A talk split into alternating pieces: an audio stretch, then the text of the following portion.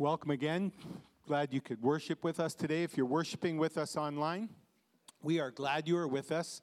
And uh, my name is Dennis Beausejour. I'm just going to share a little bit of what's going on around the church.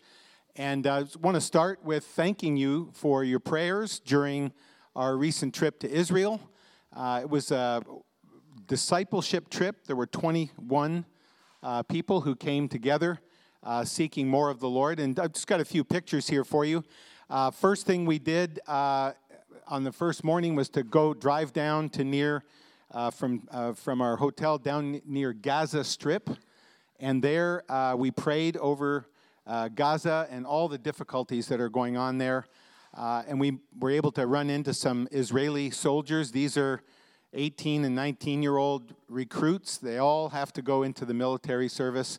Uh, we were able to uh, be with them and encourage them. Uh, they are there learning about all the different issues that have happened with Gaza. We uh, keep we'll keep going. Um, this next one is uh, of the group doing some worship uh, in the theater in Bet Shean, which is the place where near where Saul and his sons died uh, floating in the Dead Sea. Uh, we, we do have fun on these trips, um, but it is a very serious trip, but we do have fun. Uh, here you're on Mount Arbel and you're looking out uh, in a uh, east, a northeast direction uh, over the Sea of Galilee. the town of Mary Magdalene is just down in the front there. let's see, what else do we have? next one. Yeah, okay, here we're in the Garden of Gethsemane and it's near the end of the trip and we're starting to bring everything together. And this is the moment where we hand our will over to the Father the way Jesus did. Uh, next one is uh, the group on the Mount of Olives. This is where Jesus is going to return, uh, according to Zechariah chapter 14 and Acts chapter 1. So the group uh, taking a shot there. And then I think uh, the last picture I have here is my favorite place in Israel. This is uh, one of the potential places of the solitary place where Jesus withdrew to pray early in the morning. And uh, we prayed and worshiped up here. And, you know, the Lord spoke to me in such a clear way there, uh, not only encouraging uh, me and Marianne for our next season, but also that the next season of the church.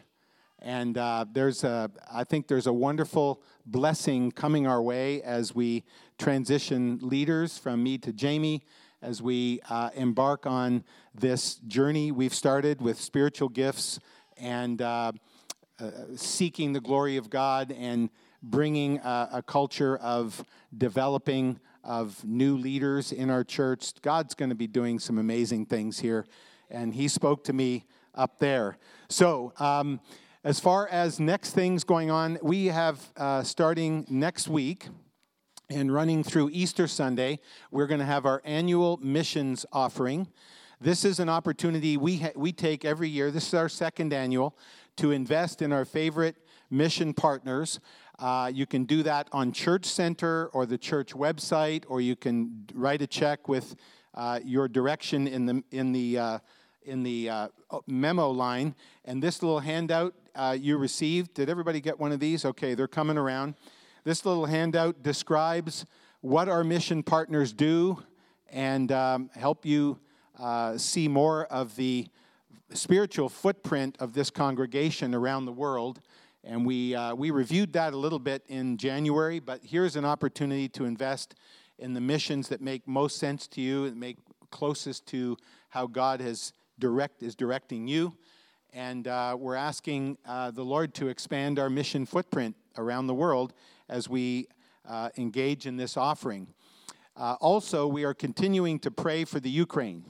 The people of Ukraine, we are continuing in prayer, uh, and we also have the opportunity to continue to give. So, we have a team from Amsterdam who is now in Poland ministering uh, trauma care, a team of about 20 people ministering trauma care to hundreds of refugees that are coming from Ukraine into Poland. So that's another giving opportunity. You'll see that on the drop down giving menu in the church, or you can just write it according to uh, the memo line of your check. And then lastly, I just want to uh, remind us of what's coming up next. So today, uh, Jamie is completing our series uh, in the spiritual gifts, gifted and going for it. And our theme today is fanning our gifts into flame. Also, next week, uh, Palm Sunday, we'll begin taking the missions offering. And uh, also, the week after Resurrection Sunday, we'll continue on the missions offering theme. But we also will have baptisms on Resurrection Sunday. So if you have a desire to be baptized or you have uh, a child that is ready to be baptized, that's a good time to schedule that on Easter Sunday morning uh, during our worship. And finally, the week after, we will start a six week series, uh, which will be a little bit of a farewell series on my part. I'm going to be going through uh, Paul's letter to his proteges, Timothy and Titus. And we'll be looking at the times in the last 18 years where we've had our backs to the wall or we've felt overwhelmed and we were able to say, but God. But God, who moved uh, when we most needed it. So it'll be a great opportunity to look at the history that has happened here if you're new, and also to celebrate uh, the glory of God. Uh, so let's, uh, let's pray here as we head into the message um, and before Jamie comes up. Father, we thank you for the privilege of worship. We thank you, Lord, for all that you're doing in our midst. Uh, Lord, we thank you for all that you did uh, in the lives of those that went to Israel. We thank you, Father, for uh, the opportunity to sow and invest generously into the work of our mission partners. Uh, Father, we thank you that uh, you're a great accountant and you keep track of all of our actions by faith that lead into our eternal account, and we thank you for that. And Lord, uh, we lift up the people of Ukraine this morning. Lord, we continue to pray for the uh, evil to cease, for hearts to change. We pray over the, uh, the saints in Ukraine, Lord, even as they gather today, uh, Lord, that you would give them great courage and strength and, and all endurance and all power according to your glorious might. And Lord, that you would bring uh, the church uh, in Ukraine and the church nearby into the full, uh, just the full love and the full uh, service to the body of Christ in Ukraine. And we uh, thank you for the opportunities, and we bless the team uh, from Amsterdam that is serving in Poland now, that many would come to know Jesus as their Lord and Savior. And Father, now as we uh, turn to your word, we ask that you would, uh, Lord, Teach us not to neglect the gifts you've given us, and that you would help us, Lord, by your Spirit, to fan into flame the gifts that each and every one of us has in this body. And we praise you and thank you in Jesus' name. Amen. Let's welcome Jamie.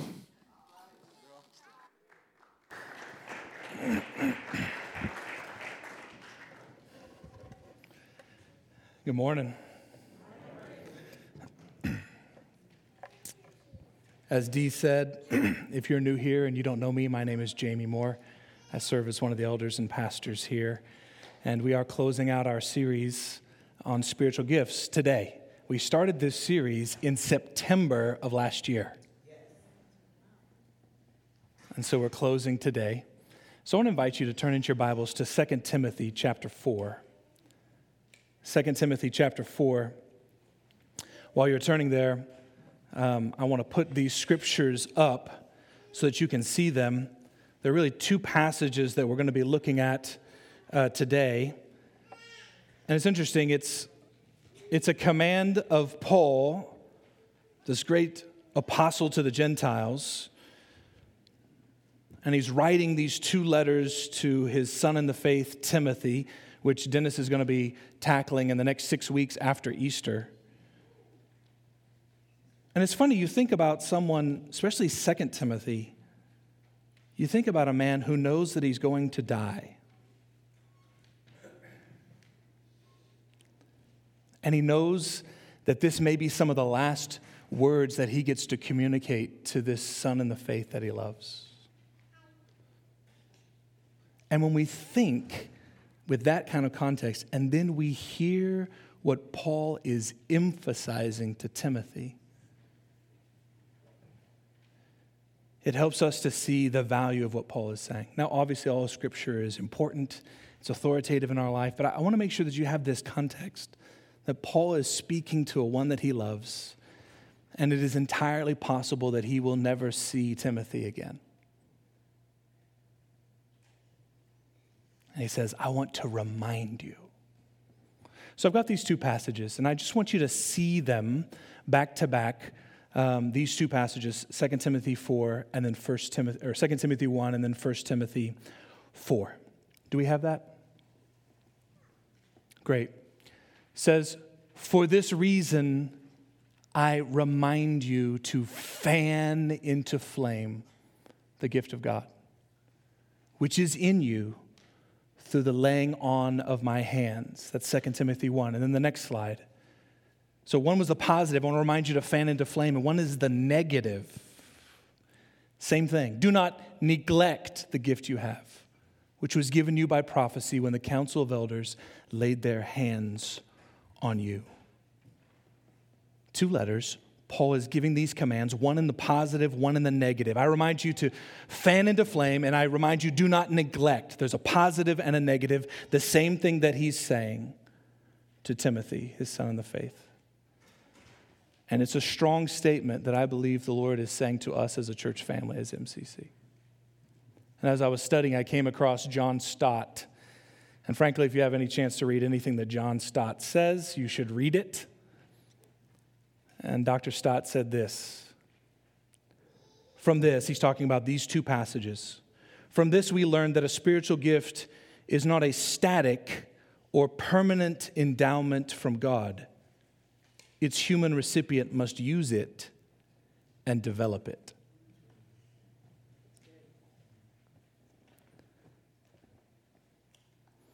Spiritual gift the spiritual gifts that you've been given, the gifts that you will have yet to receive, they are not static. But it requires us to cultivate and use these gifts. That's the big idea of this message. So let me pray for us, and then we're going to go after the text together. Father, thank you for your presence here with us. And you are a good father who gives good gifts to his kiddos. And Abba, I confess that you have given gifts that I pushed to the side and have ignored. And Father, as a church, we confess to you there have been gifts you have given us that we have thrown to the side and acted as if they are not worthy of us.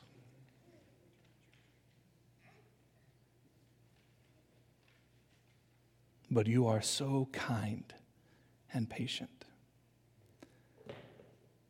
So, Holy Spirit, I ask that you will come now and ignite in us. Ignite in us a great love for Jesus. Ignite in us a great love for your word ignite in us zeal for your kingdom and ignite in us awareness of the Spirit's presence in our life. I bless my brothers and sisters right now. I bless you. I bless you. I bless you with the fire of God. I bless you with courage to fan into flame that which Jesus has deposited in you.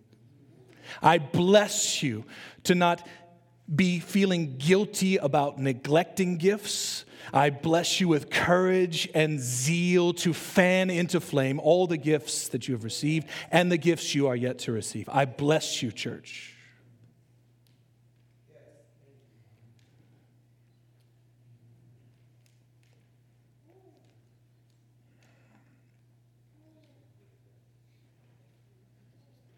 So, Abba, we thank you.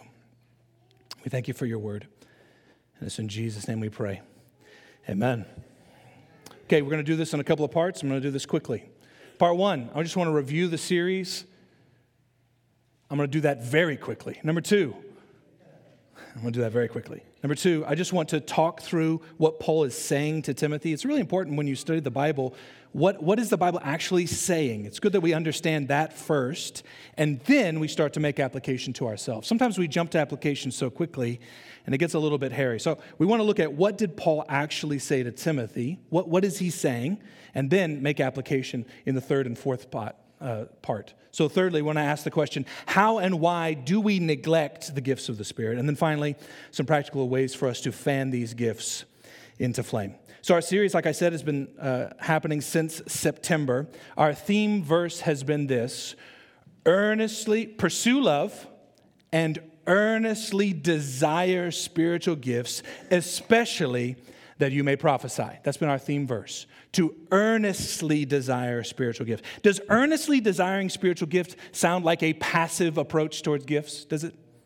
No, it doesn't. It actually sounds pretty intentional and aggressive and going for it. Thus, the series name Gifted and Going for It. And if you remember, if you were here at the Jack Deere, when Jack Deere was with us at the Gifted Conference, he said that that verse is one of the most disobeyed scriptures in the church especially among us that love the word. okay, I better not go there. We want to be, this is what MCC is called to be. I just want to make sure that's clear.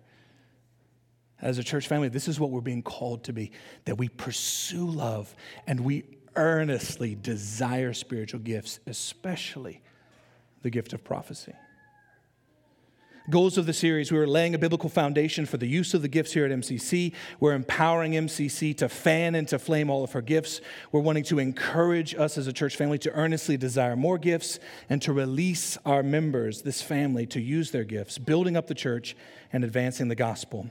We've had some resources that we've been recommending to you.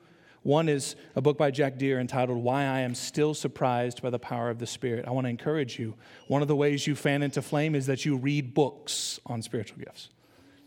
So I want to encourage you to read that book. A second book by Sam Storms is Understanding Spiritual Gifts, a comprehensive guide. Another resource is this series. I don't think anyone in this church family has been here every single week of this series. So I just want to encourage you. You know that you can go to YouTube and watch any of these messages again. So if you're like, what is the gift of tongues? We got a sermon on that. Well, especially prophecy. I don't even know what the gift of prophecy is. We have two messages on prophecy. So I just want to encourage you there are resources available. So go to YouTube. You can see this entire series. But I, I want to make, make sure it's really clear to us and to us as a church family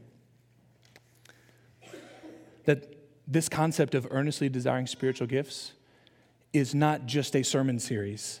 And now that the series is over, we're going to go find something else to do. But actually, we want this to be a characteristic of our church family. That we pursue God and we pursue the gifts that He has given us and we use those for the advancement of the kingdom of God. So, yes, the series is coming to an end, but the obedience to the Word of God and to use the gifts of God does not come to an end when the sermon series comes to an end. So, series, review. Okay, let's look at the text. Paul's command to Timothy. This is part two. Paul's command to Timothy. This is 2 Timothy chapter 1. I'm just going to walk through the text so we see what Paul is saying to his son in the faith. This is 2 Timothy 1, and then we're going to look at 1 Timothy 4. I'm actually going to start with verse 1 of 2 Timothy. So, this is, the, this is the last letter that Paul writes to Timothy that we have recorded. Paul, an apostle of Christ Jesus, by the will of God, according to the promise of the life that is in Christ Jesus. Isn't that a phrase? according to the promise of the life that is in Christ Jesus, to Timothy, my beloved child, grace, mercy, and peace from God the Father and Christ Jesus our Lord. I thank God whom I serve, as did my ancestors, with a clear conscience, as I remember you constantly in my prayers. Don't, don't take for granted people in your life that pray for you every day. As I remember you constantly in my prayers, night and day, as I remember your tears, he's remembering the, maybe the last moment he saw Timothy and they embraced, and Timothy was weeping As I remember your tears, I long to see you, that I may be filled with joy.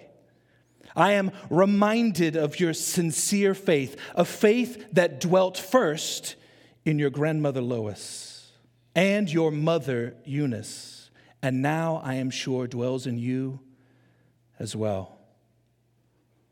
Don't take for granted mamas and grandmamas in your life, physical or spiritual. For this reason, and here's the passage for this reason, because of your faith, because of what's been put in you by Lois and Eunice, because of what I know of you, because of the time that I've spent investing in you, because of who you are to me. For this reason, I remind you, I bring to your attention again, young Timothy. I want to tell you again, one of the last things I can say to you, I remind you again to fan. Everybody go like this to fan into flame the gift of God, which is in, everybody say in, which is in you through the laying on of my hands. For God gave us a spirit not of fear, but of power and love and self control. So Paul uses this analogy of a flame. And we all know this. I don't need to spend a lot of time with this. If you've ever sat by a, a fire, like on one of those days where you thought it was going to be spring and then all of a sudden it gets freezing again. Have we experienced any of that? And you go outside and you, you make a fire. You know that you have to tend that thing, or what happens? It's the, it's the principle of atrophy, energy atrophy in the universe that I must pay attention.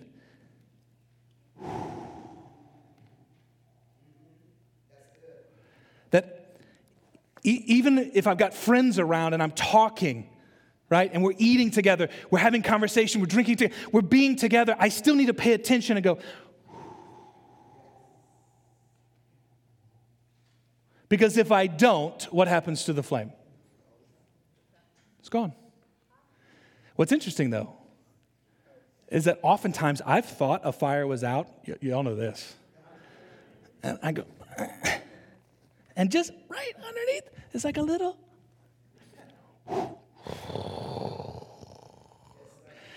Which says something about the goodness of God, I think. That even when we think I personally am cold towards the Lord. I'm preaching to myself right now. Even when I know that I am cold, I can feel coldness towards the Lord. The Spirit of the living God, God the Spirit, dwells within me. And if I will just and be intentional about cultivating my relationship with God, He will ignite in me again. So Paul says, I remind you to fan fan into flame. And what are we fanning into flame? The gift of God that is within you. Through the laying on of my hands, Paul says.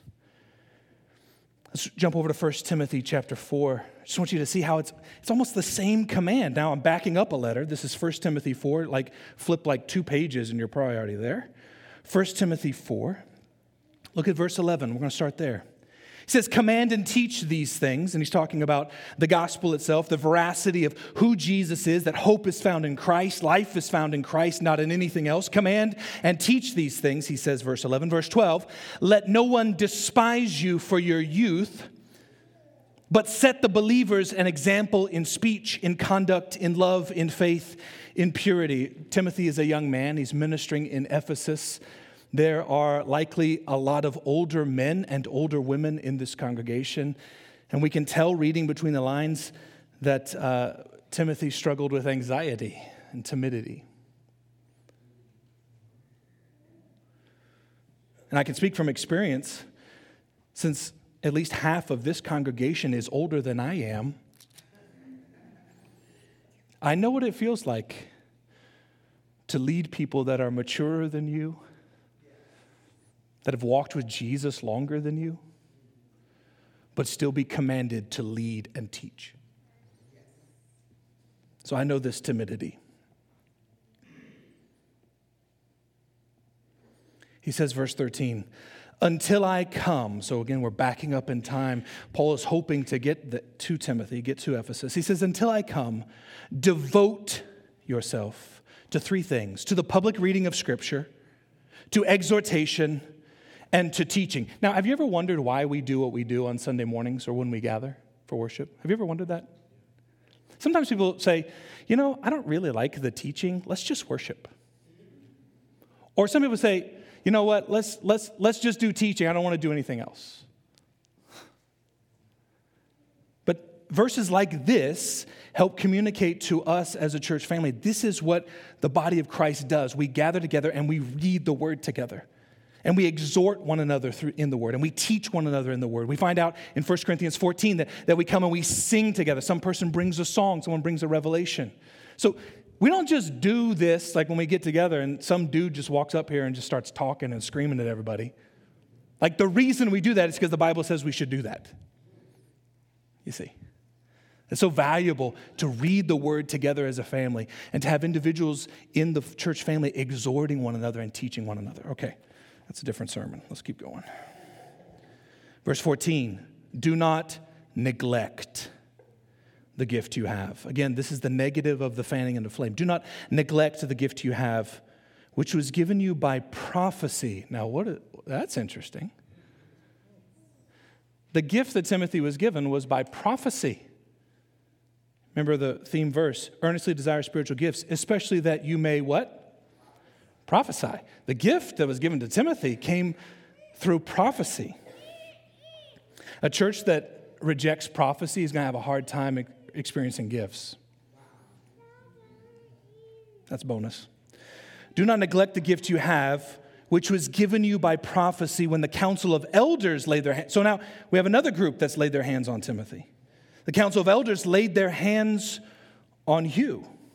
Now we see, we see a theme now. We have the gift of God, we have a cultivation of that gift, and the, the way that gift came was by other individuals laying hands. We saw that from 2 Timothy 1. Now we see it from 1 Timothy 4. There's laying on of hands, and there is prophecy being spoken, whereby the gift was given to Timothy. Are you all seeing that in the text? Do you see what I'm saying? Now that's interesting. This is why, as a church family, we lay hands on people when we pray. I mean, first we say, Is it okay if I lay my hands on you, right? Try to be respectful. But this is one of the reasons why we lay hands. It's also the example of Jesus. We lay hands and pray. That God is moving through the body as we lay hands on one another and pray.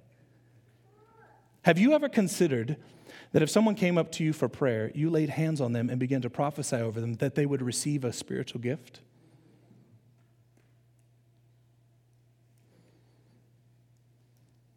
That's what God does. Isn't that amazing? It makes church a little bit exciting, like, uh oh, what's about to happen? What if somebody asked me for prayer? what if somebody asked me for prayer? I think we should approach it like, I can't wait to get my hands on somebody. Because if I get my, and I mean it in a loving way, don't come at me with, you know, but I can't wait. This is why I love prayer teams. I get so jazzed about being on prayer teams because I get to lay hands on people and God's doing stuff and I don't, whatever, get them, sick them. It's a Baylor thing. Sick them. Go Bears. What does he say? Verse 15 practice these things. What are the these things? Well, contextually, uh, these things would be the devotion to public reading of Scripture, exhortation, and teaching, and presumably these gifts. It's interesting, we don't hear about any of the gifts that Timothy has in here, but by context, we could assume one of his gifts is leadership, one of his gifts is exhortation, one of his gifts is teaching, because they're mentioned in the text. So we could presume those are his gifts. And he says, practice these things. Everybody say practice. Feel like Allen Iverson up here. Practice these things. Practice these things. Practice. We're talking about practice. Sorry. Only a certain demographic is with me. It's fine. It's fine. How about Duke, North Carolina last night, though? For real? Coach K walking all sad. Okay, all right, let's get back on track. Practice these things. Let me just say something to you right now. Let me just say something to you right now. Everybody looking right here at me. If you think that your exercise of spiritual gifts must be perfect from the drop, you have not understood the scriptures. What did Paul just tell Timothy to do with regard to spiritual gifts? We're talking about practice. That means you can get it wrong, right? That's like I practice and then I get it wrong and then I get feedback. And then I try it again and I get it wrong, get feedback. And then I try it again and maybe a little bit better. I get feedback, right? Some of us have a weird idea like if I've got a certain gift, I should be able to use it perfectly all the time. No, no, you got to practice. Okay, let's keep going. Practice these things. Immerse. This is a weird word. Immerse yourself. That word literally means be in them. Let me say that again. That verb is to be. So it's weird. It's a weird idiom. Paul says to Timothy, these spiritual gifts, be in them, be them, be in them.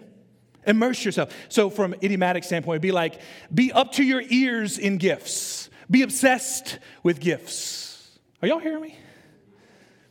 Immerse yourself. Not a little dab, but a yeah in gifts. Immerse yourself. Be wrapped up, throw yourself into these gifts. Again, intentionality, aggressiveness, attentiveness. You can see all of these verbs at play. And how should you do this? Verse, 10, verse uh, bottom half of 15 so that all may see your progress. Now, this is fun. That means when you fail in spiritual gifts, everybody should be able to see it so they can see how you're getting better. Are y'all seeing the text? That means spiritual gifts. It's not like I'm gonna practice this at home because when I come to church, I gotta act like I'm perfect.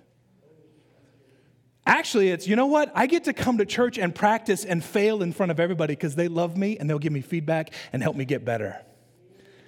So, the, the, the, exercise of gifts here at MCC needs to be like we mess up in front of each other and we love each other through it and help each other get better. So that everyone can see your progress, see your growth.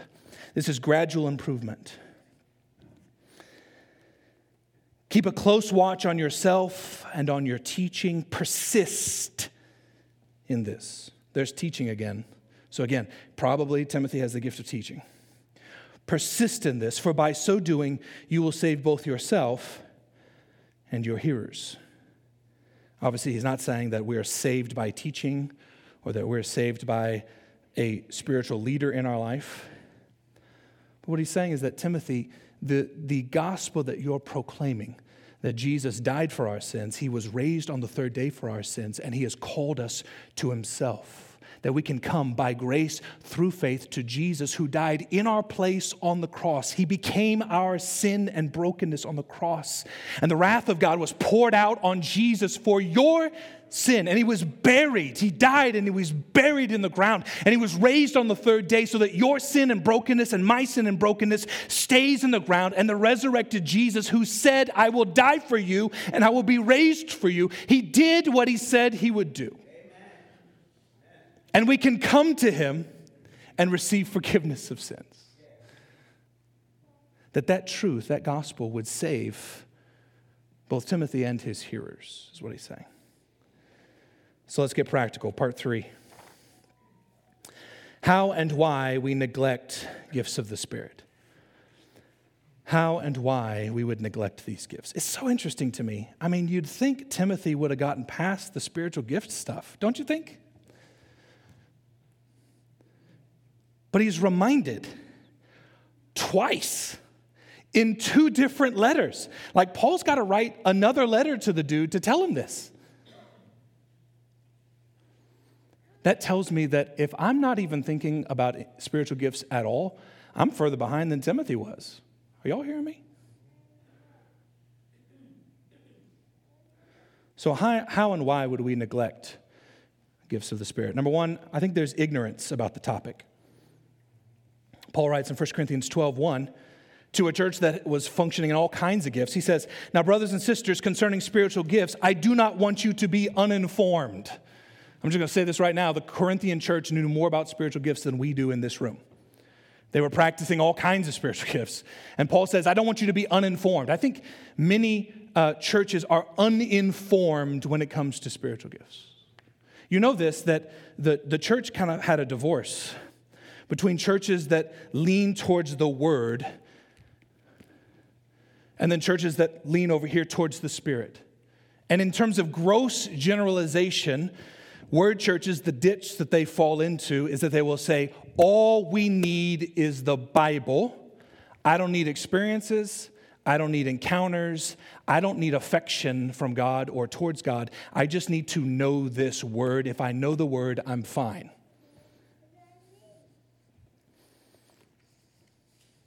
It is true that the scriptures are all sufficient. But the Bible is not God, God is God. Then the other side falls into a ditch. The spirit churches, they fall into the ditch of the Bible's boring. Why do we have to teach from the Bible? Let's just encounter. Ah, refreshment. Ah, is he going to teach? It's so boring. I just want, ah, right? So you have two ditches. And word churches that are like, I want to teach all the scripture, they just skip 1 Corinthians 12, 13, and 14 because they don't know what to do with it. We want to be the kind of church that is 100% word and 100% spirit. And does that sound like a paradox? Yes, it is. The Christian life is a paradox. 100% word, 100% spirit. Ignorance on the topic. Number two, I think many times we neglect gifts because we disqualify ourselves. If you saw in the text, the, the underlying subtext here is that Timothy is a, a little timid towards his leadership in this community. It says, Let no one despise you for your youth, but set the believers an example in speech, conduct, love, faith, and in purity. Some of us the reason we don't use our gifts is because we think we're too young to do something of significance in the kingdom. Or I'm too whatever. No, I sinned this week, so God would never use me at church on Sunday or in the marketplace. We disqualify ourselves. Everybody, look right here at me. Everybody, look right here at me. You are not good enough to use spiritual gifts. I don't care if you read the Bible every day this week, you're actually not good enough. But Jesus has come and given you the very righteousness of God. This is what's fantastic about the gospel. I trade my brokenness for his righteousness, it is exchanged. So, any righteousness you have is not because you did anything right, it's because Jesus did it right for you. And any gifting he gave to you is not because you earned the gift, but it's a gift. Christmas is a gift, right? Jesus was given. We give gifts. We don't, uh, we don't give a gift to our kid and they're like, you're going to have to pay me 50 bucks for that. Unless you pay me, I'm not. You see what I'm saying? We disqualify ourselves personally, or we disqualify ourselves based off of our own gifting. We look at our gift and we think, that's not a significant gift. Paul addresses this in 1 Corinthians 12. He says, The body consists of not one member, but many different members. And if the foot should say, Well, because I'm not a hand, I'm not a part of the body, he says that would not make it any less a part of the body. So some people, you look at the gift that you have and you're like, Well, this is a pretty insignificant gift, and then you neglect that gift. Not realizing that our body needs everybody using their gifts so that we can all grow up into Christ. We think that Christianity is an individualistic faith. That if Jamie just does all the spiritual disciplines, Jamie will grow up into Christ likeness. When the truth of the matter is, Jamie must be in community with all y'all. Because I need y'all to grow into Christ. Are y'all hearing me this morning? So if I stand over here and act like, well, I'm just going to read the scriptures and forget these people, no. I don't care how insignificant you think you are in terms of gifting, we need you. We need you. Third reason why we might neglect gifts of the Spirit is the abuse of the gifts. Many of us have experienced someone using a spiritual gift, saying, This is a spiritual gift. I'm going to I'm going to spiritual gift you. And then we experience abuse. Very, very often in, in the gift of prophecy. I've experienced it. Many of you have experienced it. Where someone says, I'm hearing from God. God says, Thus saith the Lord, you need to X. And then that person is trying to control the other person by saying, God said. And so there, it, abuse is happening. 1 Corinthians 13 is not at play. I'm not loving, that person is not loving the person they're ministering to. They're actually trying to manipulate and control by prophecy. so abuse happens, and then it causes us to neglect and back away from gifts. Or you get into a community and everybody's spouting off in tongues and nobody is interpreting. No one knows what the heck is going on because we're not actually interpreting what's happening. And so we see that abuse and we just back away. Well, if that's what happens when there's tongues, then I'm just going to back away from tongues. Even though the gift of tongues is in Scripture, and Paul, Paul literally writes at the end of chapter 14 do not forbid speaking in tongues. You can look it up. And yet we neglect it because we see abuse of it. You, you know what I'm saying? Abuse. Fourth reason out of a desire to be wise and cautious, we neglect gifts. I did this for so long. I did this for decades. I would see abuse. I would see people saying things that weren't according to Scripture. And I thought to myself, let's just be cautious about all of this because if you start letting prophecy let loose, it might undermine the sufficiency of Scripture. Because if a bunch of people are saying that they're hearing from God, does that undermine the Scriptures? And then I begin to say, I'm open to the gifts, but I'm cautious about it. Let's have balance. Let's be safe. And that sounds really right, except the Bible doesn't say that. Paul, and I've said this before, Paul, speaking to a church that were abusing one another with the gifts and abusing the gifts, Paul does not say to the Corinthian church, they were wildly abusing one another with gifts. And Paul does not say, Church at Corinth, I need y'all to just take a little time out with the gifts. You're going a little bit too overboard. He doesn't say that. He says, Why don't y'all be cautious about prophecy? Why don't you be cautious about the gifts? He doesn't say that. Let's be wise and balanced. He doesn't say that. You know what he says? Pursue love, do all these in love, and eagerly desire gifts. So the response to the abuse of gifts is not back away and be cautious. The response to the abuse of gifts is to do them in love and go more after the gifts. Are y'all hearing me? And that is an important distinction. Because it sounds wise, let's just be cautious. Let's just be balanced. But Paul doesn't say that. Paul says, exercise the fruit of the Spirit and go harder after gifts. Causes us to neglect. Pride and a culture of perfection. Man. Pride and a culture of perfection. I got to tell you this story, though. Um, I like to play games only if I'm pretty sure that I'm going to win the game. In fact, I am so much this way that when I would play uh, old school NES for all you similar age people to me, old school Nintendo. There's a game called Contra. A game called Contra. I didn't like playing Contra unless I put the cheat code in. Up, up, down, down, left, right, left, right, BA, BA, start. That's the cheat code for Contra. You press that during the main screen, you get 40 lives, I think. See, I, I only like to play video games when I'm pretty confident I'm gonna win this game. You know what that's called? Pride. I don't like to lose. You know what the Lord has taught me? You want to follow Jesus, you have to get rid of that attitude. If you want to follow Jesus, He will intentionally put you into circumstances and ask you to do things that you do not know if you will succeed or not.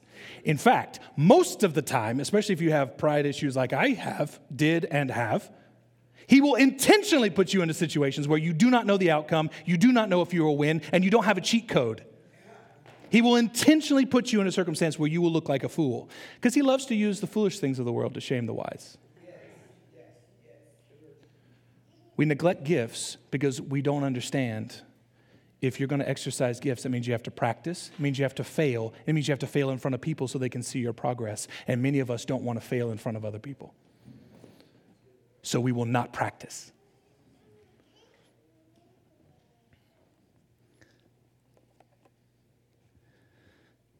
The other thing that I used to do, oh man.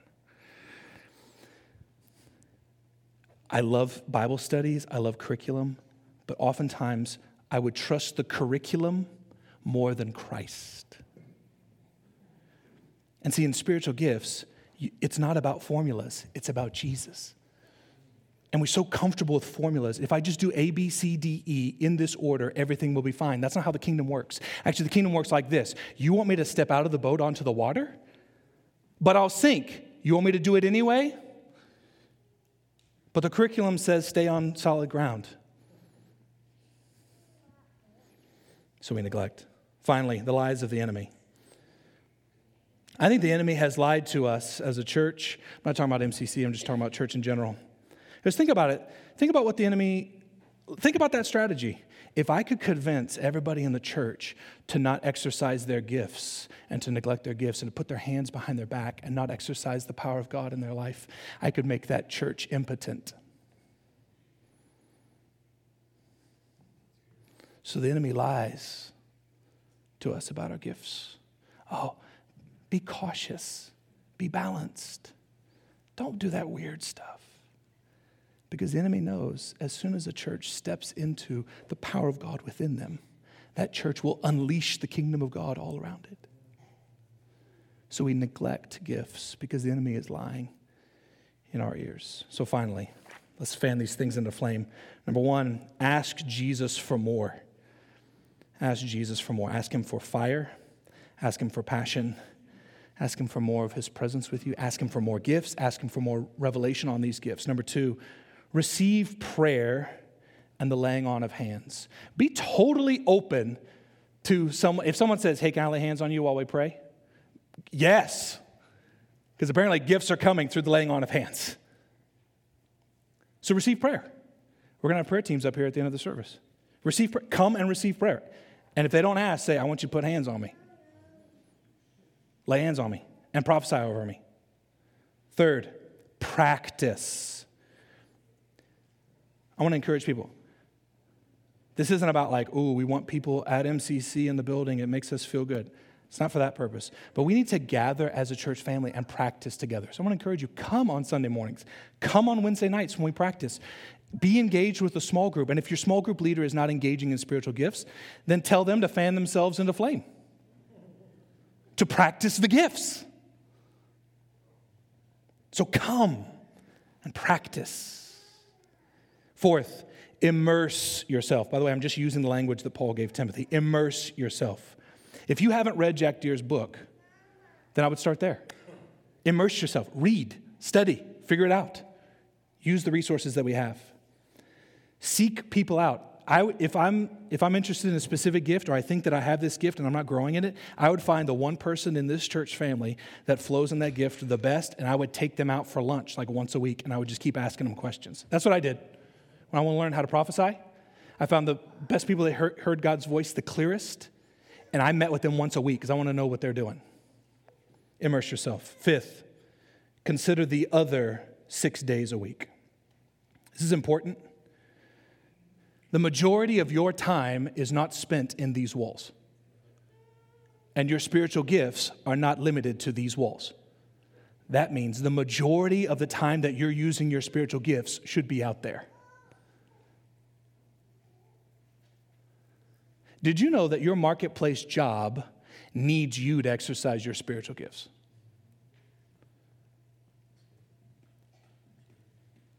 And you get to use your gifts at your job. So the idea would be we practice here so we know what we're doing. And then we go into the marketplace and we unleash the kingdom of God. Practice and then go. Practice and then go.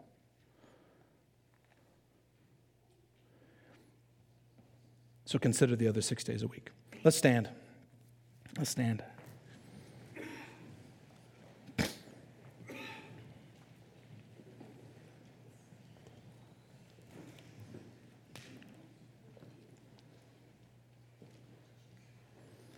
going to invite anybody who he- here is on prayer team to just come on up front. We're going to have uh, prayer teams available um, to pray. Let me just pray a blessing over you right now, and then we're going to be dismissed, and we'll have people up here to pray. I'll be here as well to pray. Let me pray a prayer of blessing over you right now.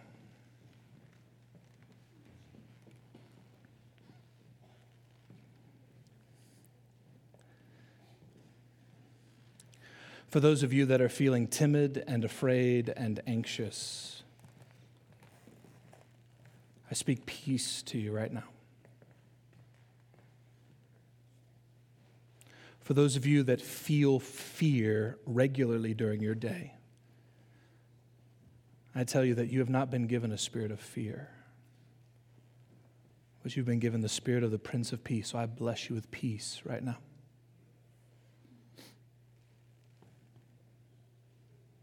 Ask, Holy Spirit, that you will come, that you will break off fear right now in Jesus' name.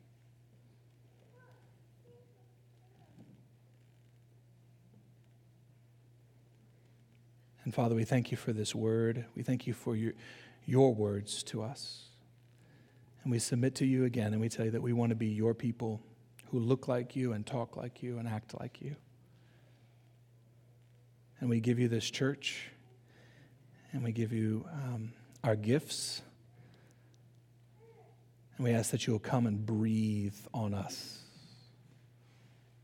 And all God's people said, Amen. Church family, you are dismissed. Be at peace. There's prayer people up here if you want to receive prayer.